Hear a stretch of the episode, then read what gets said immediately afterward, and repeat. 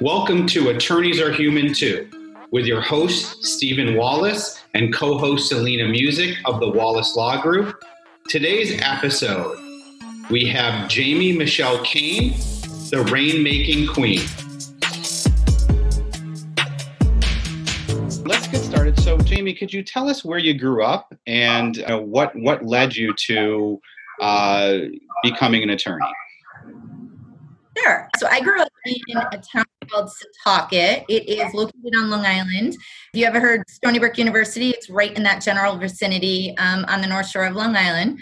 Why did I become an attorney? I, as a little kid, remember arguing with my mom. She used to say something, and I'd be like, actually, not really and you know she to, to, to the to today she will say to me oh is the sky blue with a little shade of purple and she's like you used to test me and had to be the the last say on every last thing that you did. So it kind of just stuck with me that I should go into litigation and, and do that for a living and, and, be a lawyer and all the glamour that I thought went with it until I got to undergrad and I realized I could not talk in front of anybody. I would freeze and I couldn't speak and I would shake and then I questioned what I was doing with my career.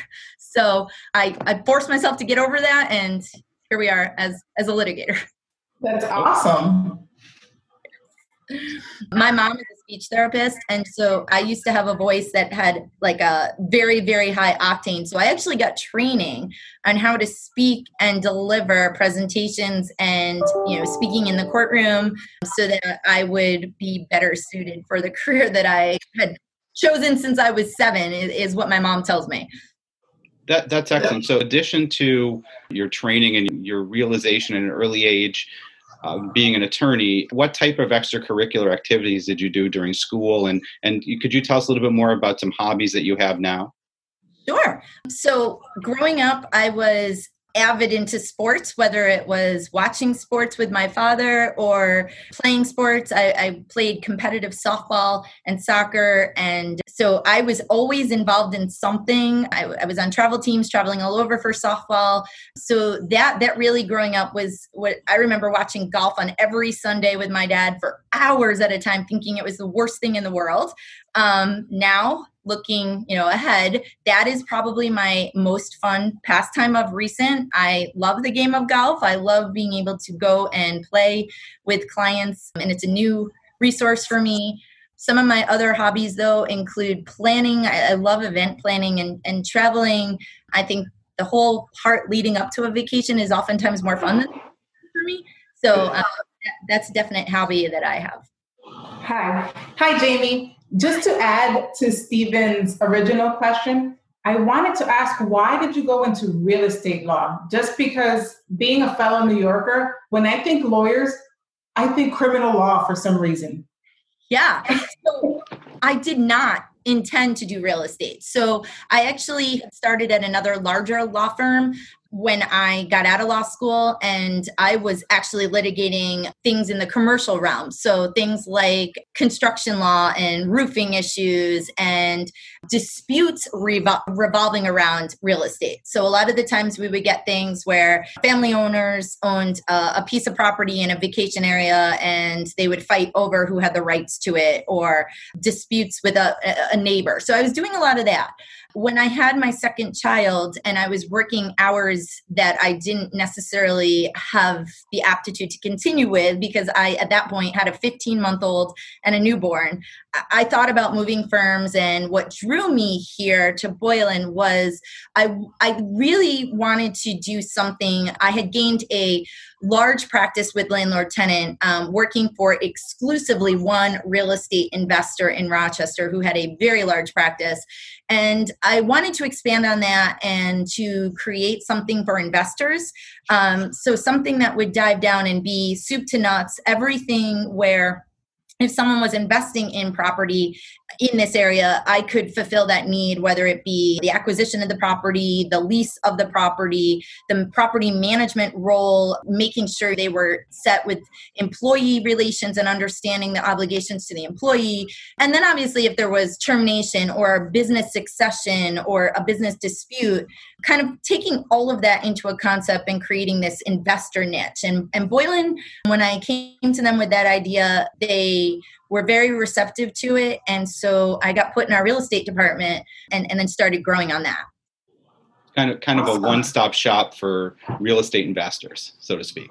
Re- yeah, really something that was novel. I like to think outside the box, and it was there was a need for it because Rochester, as you know, Steve, upstate New York in general, it's very attractive to investors, especially from out of the area because of the real estate market. You can get some really nice properties here and the cost isn't crazy and the rents are pretty, you know, healthy in terms of being able to have a model where you purchase, improve, take the equity out and buy again. And and that's kind of what I've been doing for, you know, the last 5 years. Yeah, so Celena and I are both in the I, I in the past and Celena currently we're both real estate investors.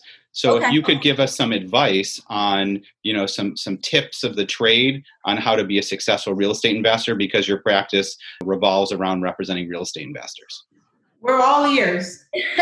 we're taking notes the, the number one lesson that I can take away for clients is choose wisely. So know the area that you're in. And, and this is where I'm talking about the deep dive. A lot of the times, you know, lawyers are thought of as, you know, just the, the henchman at the end of it. What I try and tell my client is, no, we are counselors you need to talk to me through the whole process so that you understand the risks of what you're trying to do when you're buying a property. So a lot of the times it's looking first of all at the, the area. So where are you looking in? What kind of neighborhood it is? What kind of rents are supportive in that neighborhood? You're not going to come in and you're not going to put in a ton of money expecting to raise the rents if the neighborhood doesn't call for it. So looking at that, but moreover, um, for our area purposes, looking at what courts would service that property so that if something goes wrong, you can know what to expect and how fast you can get your property back or, or if that's a problem. Our city court up here is really tough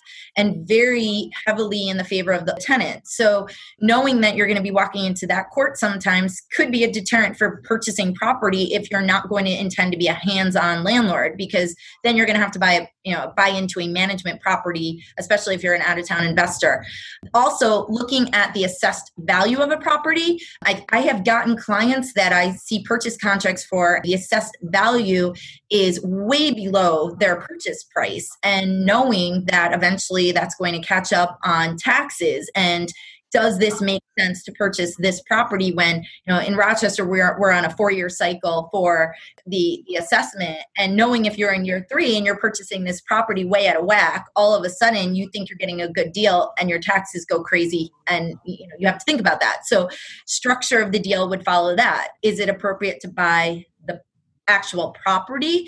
Or maybe should you look to buy the membership interest of the.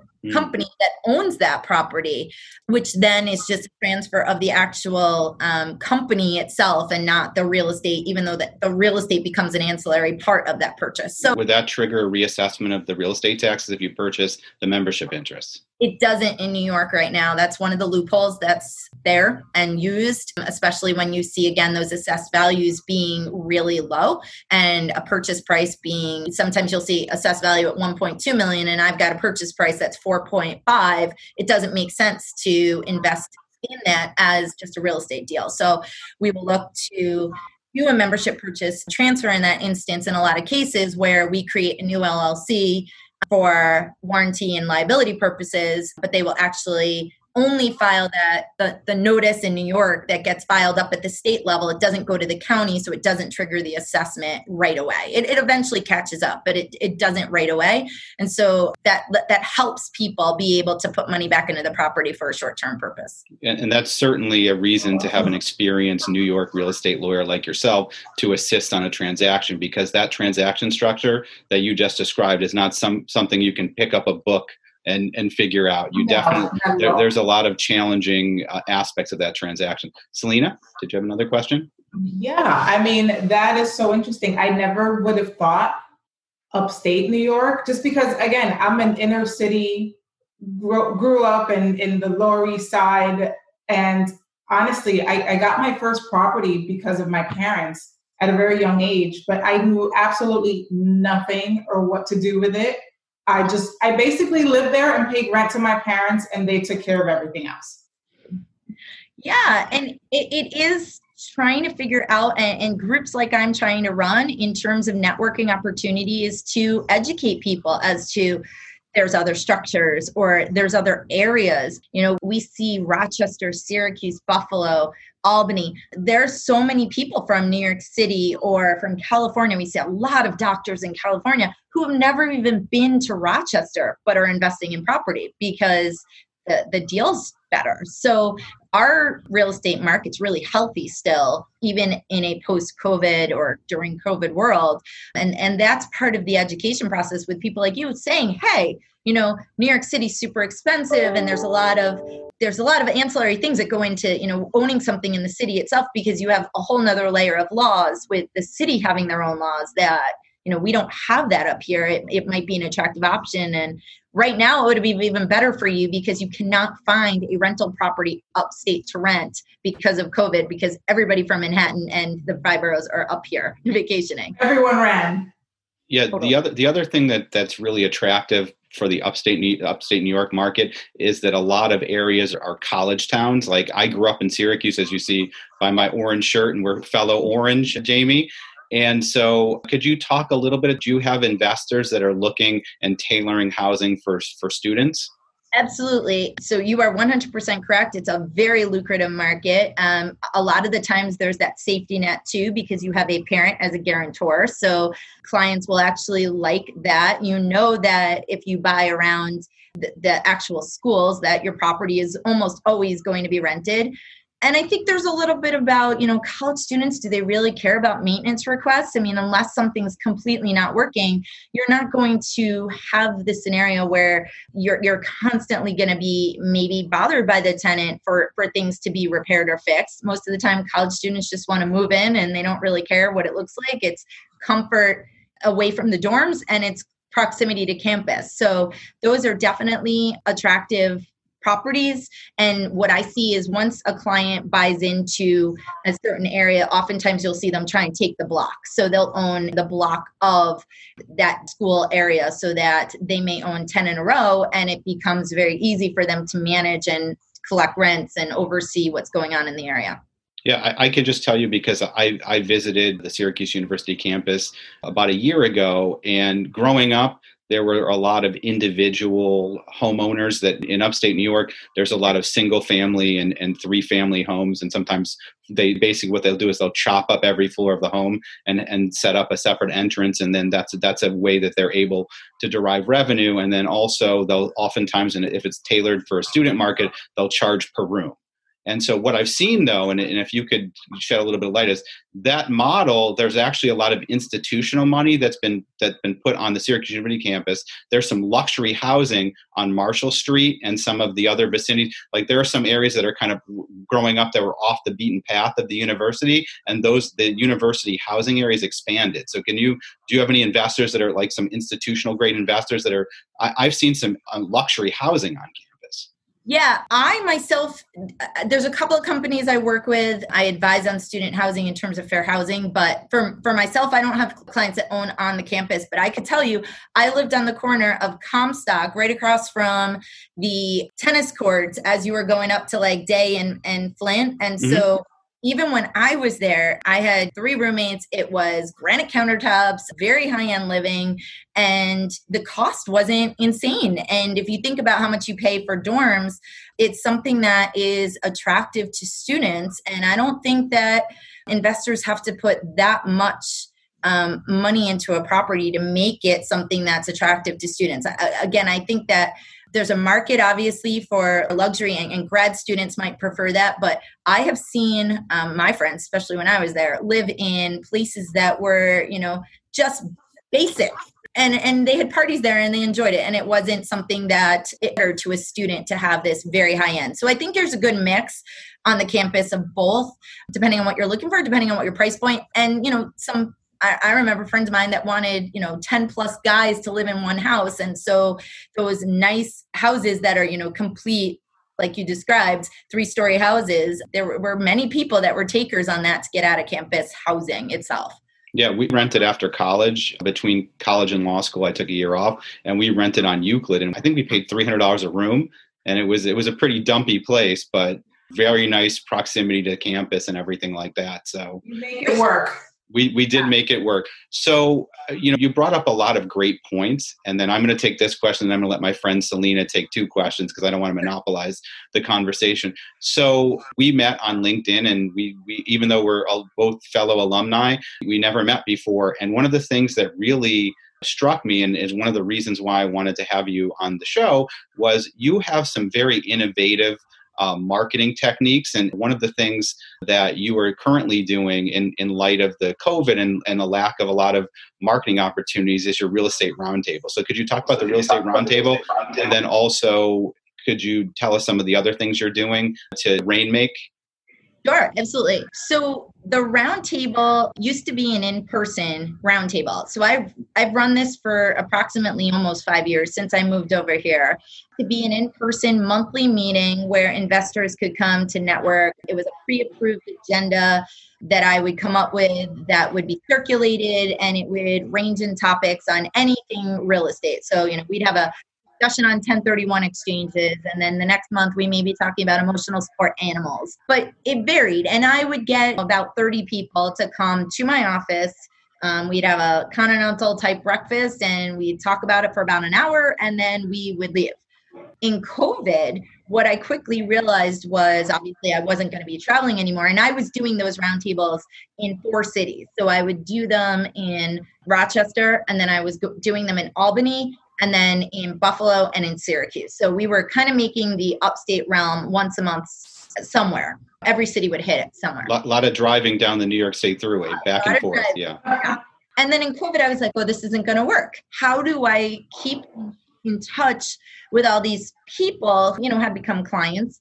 And at the same time we were seeing multifamily be right away a problem no one knew you know how to deal with people who tested positive or you know how their employees could respond to having to go into house who may um, or may not have covid and then the PPP loans and the EIDL loans, carving out through that process whether landlords were able to be eligible for those loans. It quickly became apparent. I started it as a Facebook Live every day where I was coming on and I was giving like 15 minute updates on the state of and then I realized no to engage. We need to have people comment and talk to each other and make it so that they feel like they could ask a question. Switched over to Zoom and I was getting like 85 people on in the beginning um, when most people were home and walking them through daily. You know, I would sit in front of the TV, I would take notes of what the governor was saying and executive order that day and how it pertained to housing or how it pertained to labor law and so, really, just was digesting information, offering legal sound advice in terms of this is what the EO says today, this is how you have to comply, walking through proposals of legislation that might impact the real estate world. So, really, it was dissecting every day and, and being somewhat of a broadcast news program, but then being able to have people receptive asking questions and it, it kind of flourished. I didn't intend for it to perhaps go this long. Um, but what I have heard is, you know, it's been a lifeline. It's been somewhat of um, the only resource out there so that somebody can actually ask a question and get an answer. And and then collectively, the networking opportunity for everybody on the call being that I'm reaching all of New York State and, and even sometimes people in other states, the ability of somebody in New York City to talk to somebody in Buffalo, those relationships that didn't exist before are now forged. And, you know, someone who's maybe selling their property has somebody to see if they want to buy it. So it's really developed into something nice. And, and consistently, I'm still getting about 45 to 60 people on, which you know we're in july and that that's crazy to me that that is still something people want to tune into live at two o'clock that's excellent yeah, it's been it's been cool. And so I'll ask I'm gonna ask a follow-up question and then Celine's gonna hit you with two questions. So how, what has the been what's been the response to your to your partners at your law firm just because this is a little outside of the cookie cutter formula because you know I, I assume it's non-billable time that you have. So how, what is your what are your partners finding you know are responsive to this particular marketing opportunity which I think we're coming from the large firm world and now working at a boutique firm I think it's innovative and amazing for you yeah, so they've always been supportive here, which is again one of the reasons why um, moving made sense from a larger law firm that I was at before. The non-billable aspect of it we actually have a three-hour billable non-billable requirement for marketing and for for um, client development every day so that fits what i'm doing but i will tell you that it's hard to argue um, we've almost gotten 50 clients in since oh, since wow. COVID. So it's exposure. It's you know it's showing you you're able to be a resource in your craft.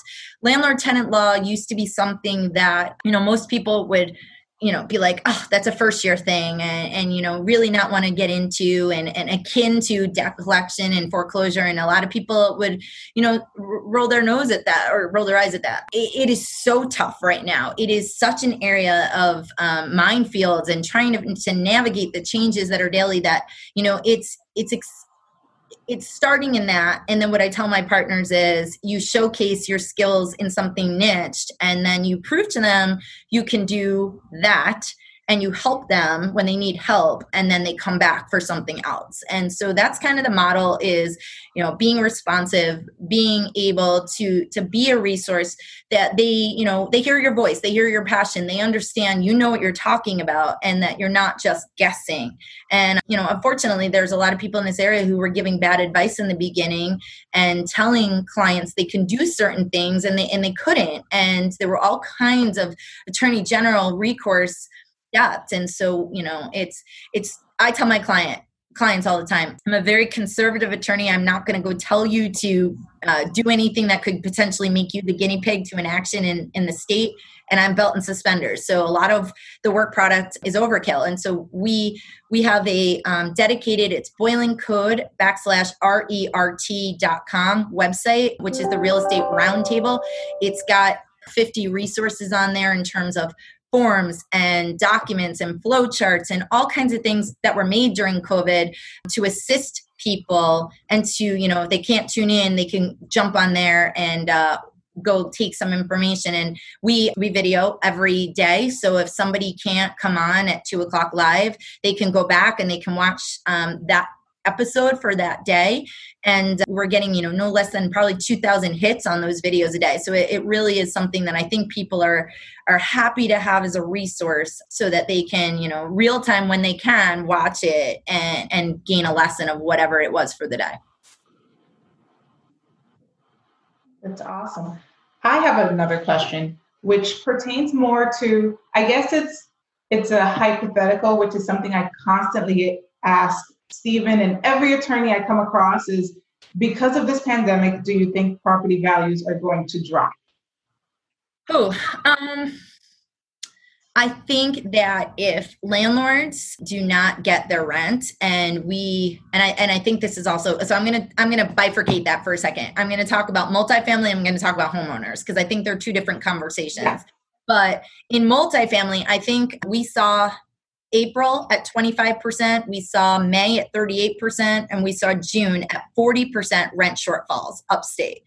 I'm waiting on July's numbers right now. They're not getting better, and the stimulus obviously goes away this month. Um, I think that if we see that trend and more people are unable to get their value for their properties, I think what's going to ultimately happen is we're going to get a fire sale. I see it in my clients already saying I'm selling. They're selling now while the property values are still holding. But the problem is, do we get people who continuously still want to buy into multifamily in New York? And I'm afraid, obviously, I still think we're going to have our out of state investors, but at some point, your local investors who grew up in these cities, they can reinvest their money elsewhere. And I think that, you know, the overregulation in New York State combined with COVID and people just not getting the money for their value and still having to pay their property taxes and you know everything else that goes with the operation of a business I, I think there's we're getting to that fine line where I could see the landlords challenging the assessed value of those properties and when they challenge it lowering the tax base and you know having a, a larger impact then on homeowners in general because someone's going to have to make up for those taxes that are uh, aggrieved by a landlord. And i'm not sure. I think that you know we're holding tight right now. The market's really hot still but i, I can foresee that we're going to have a, a tough fall if we don't recover from this quickly. Okay. And would you recommend someone who's never purchased a property during these times? Because I hear a lot, and, and, and Stephen himself hears a lot of, of clients, especially here in Florida, considering what happened back in 2005, who say, well, I want to buy a property that's in foreclosure. Mm-hmm. And, you know, they want to go blindly and purchase this on their own a lot of times. And what advice would you give someone who says that to you? I usually say you should probably do this with an attorney because we've had cases where people say, oh, there was all these assessments I didn't know about.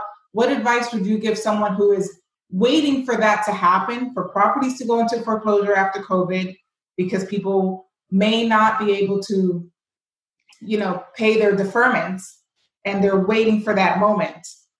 So it's tough because we tell clients all the time, those look great and they tend to have a ton of problems. And you know, you need to make sure your title's clean. You need to make sure that somebody who was in the property got all the notices they're required in a foreclosure to do or, or they could contest that. You need to make sure that person didn't have liens on that property even if they're just judgment liens where they owed money to somebody because uh, then you're going to be dealing with you know release of those liens at least off the property for you.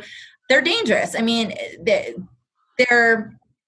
they're often not worth the risk of the, the monetary difference. We tell clients there's other properties to buy a lot of the time that are equally good value. And so you try and move them over to that. But if somebody truly wants to buy a foreclosure, I mean, we will just look at it and, and counsel them on the facts of where they're, we're seeing and, and ask for additional searches. We make our clients pay them. A lot of the times they're not going to be paid for by the bank so that they can get their own sound protection of, you know, what it is that they're buying and making sure it's actually a good deal.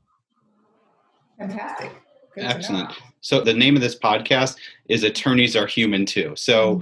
we, we've talked a lot about your practice and we've talked a lot about, you know, the real estate and investment business in general but now we want to see we want to prove to our to our listeners and and i and i've had the opportunity on a few occasions to get to know you personally and you're an amazing person. So we're going to shift the discussion a little bit more on on who jamie michelle cain is as a person. So my first, the fun stuff. the fun stuff that the millennials love like Celena.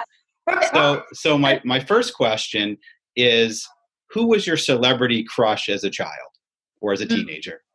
As a teenager? Um Freddie Prinze Jr. Love those Scream movies. And yeah, Scream, and then there there was a movie called Summer Catch. He played a baseball player. That I think that did it. I was probably like 17, 18, and that that did it. that got you. Okay.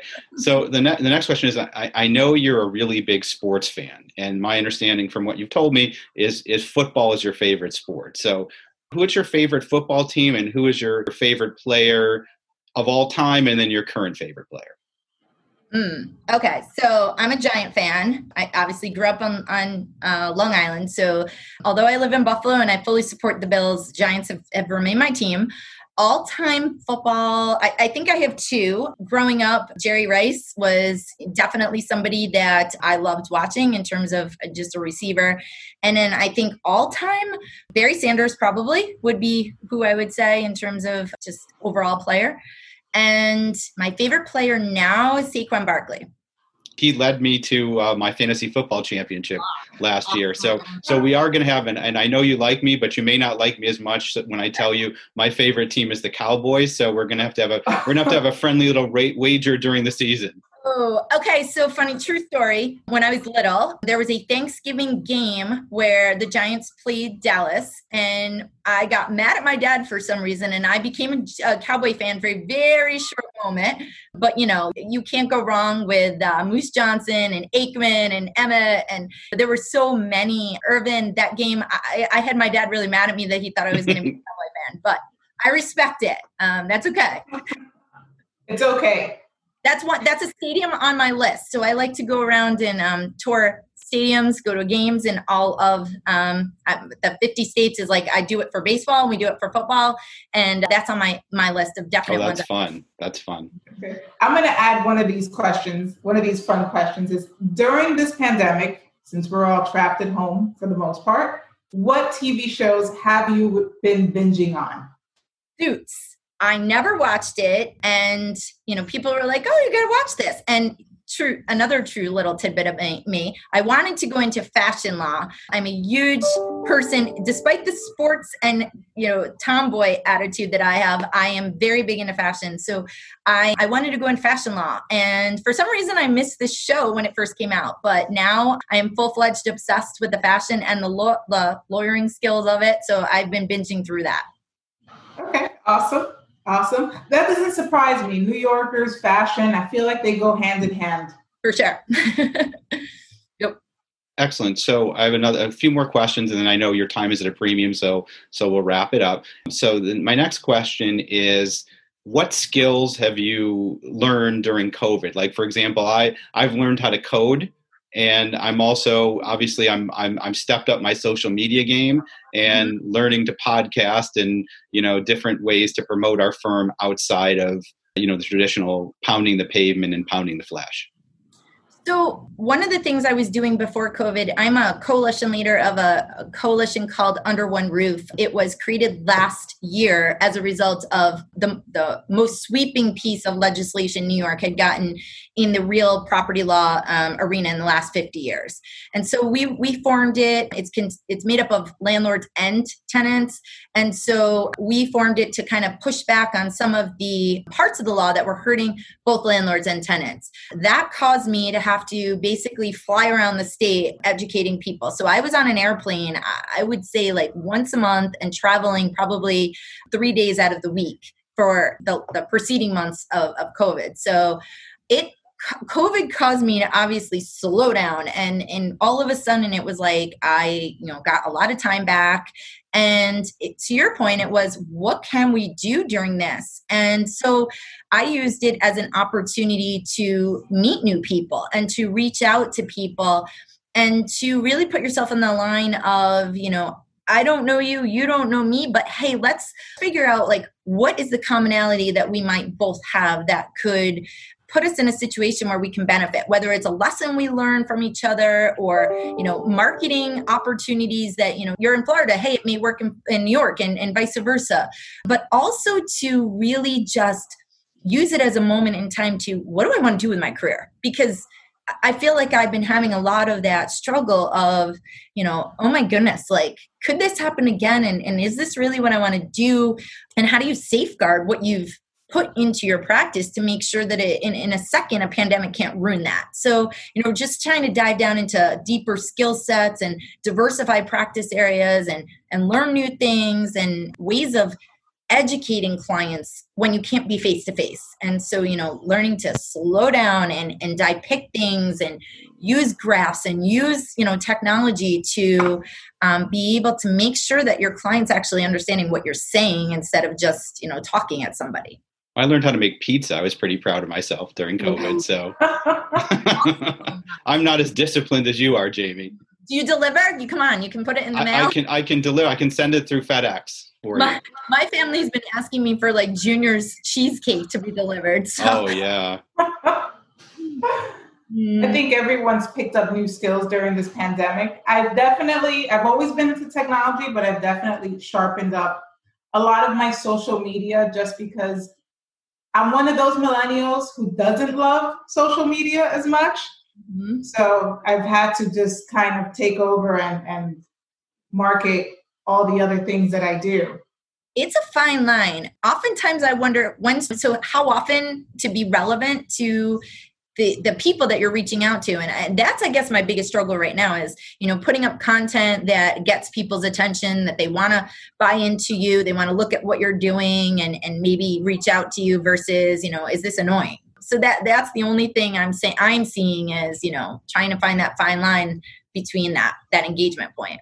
Well how are you coping with because this happens to me a lot of times clients call and because they know it's covid and they know i'm working from home they feel that they can call me at 9 p.m 10 p.m 11 p.m and all weekend and they're just like hey i know you're home but i have a question.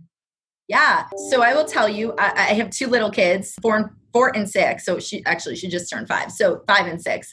It's it's hard, right? So, you know, you're trying to be on a Zoom call, you're trying to do that, but you're trying to keep your kids quiet without schools open and daycare available.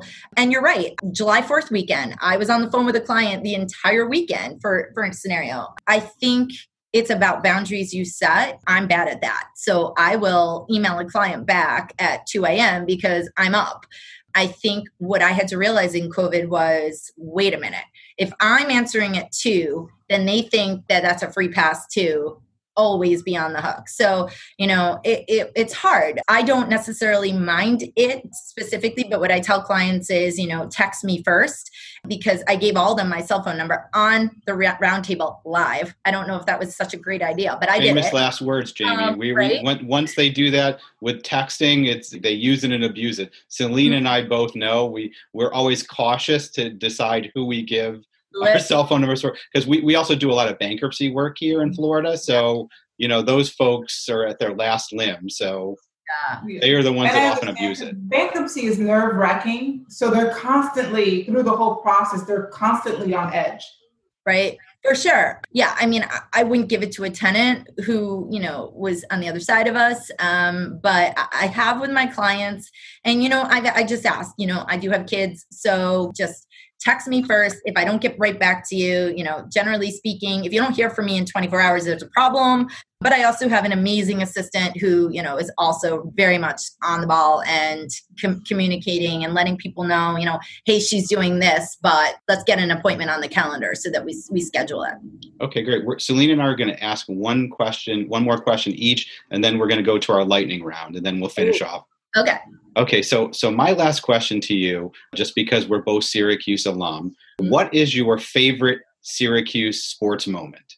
Hmm. I think we spoke about it briefly, but totally the whole reason why I decided to go to, to Syracuse, my parents both went there, but I was looking at UConn. Um, Ooh. yeah. I was going to play there, but the the whole reason why I went to Syracuse was because of the basketball. Football wasn't good really when I was there. They were they were good right before I was there, and then it, they were they were not. So you know it was about basketball. And when Carmelo came in, I'm like, all right, this is it. This is this is the opportunity. And then they won when I was there, and I think the best moment was watching the last, you know, basically minute of that game um, where it was going back and forth and you really didn't know. And, and you know, Gerry McNamara was having the game of his life. And, you know, it was Warrick had missed the the very I think it was the very last two free throws and the ball went back um, to Kansas, and I was like, "That's it. They're gonna hit a three, and they're gonna win, and you know this is gonna be like '96 all over again." And when he blocked the um, shot for the winning basket, uh, Warrick did. Um, I was like, "Oh my God, they're they're gonna win! They're gonna win! They're gonna win!" And it was it was just I felt like I was winning it for my parents who had gone there also because they had never seen a championship. So it was really cool, and I think there was nothing that that would beat that.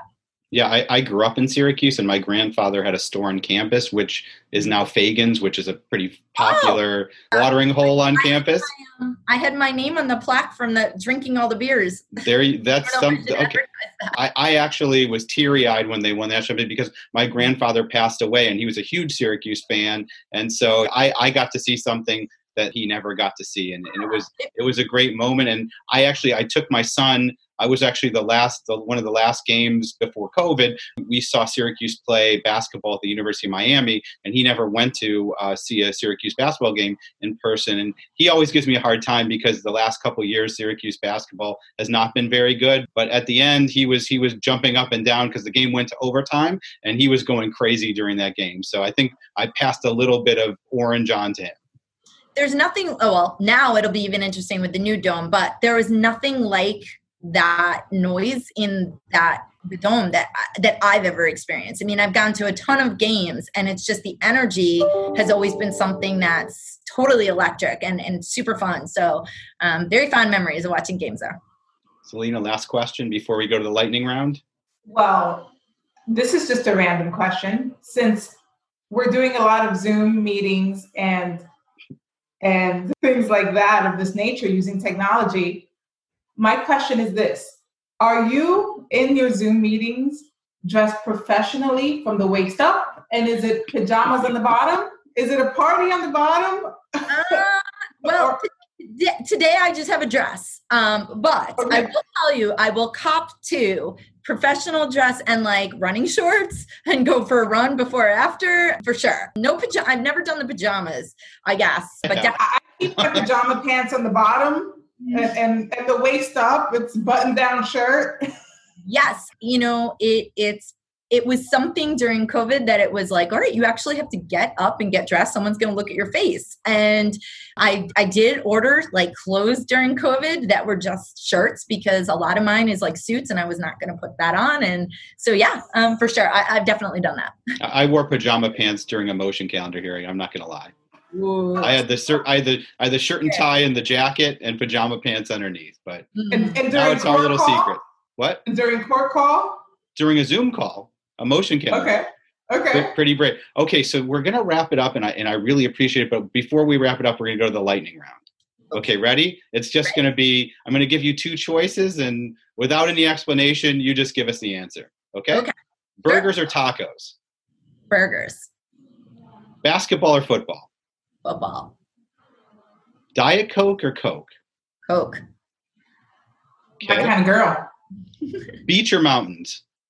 Mm, mountains. Okay. Hugs or kisses? Kisses. okay, and the final one, drum roll please. Mm. Hip hop or heavy metal? Hip hop.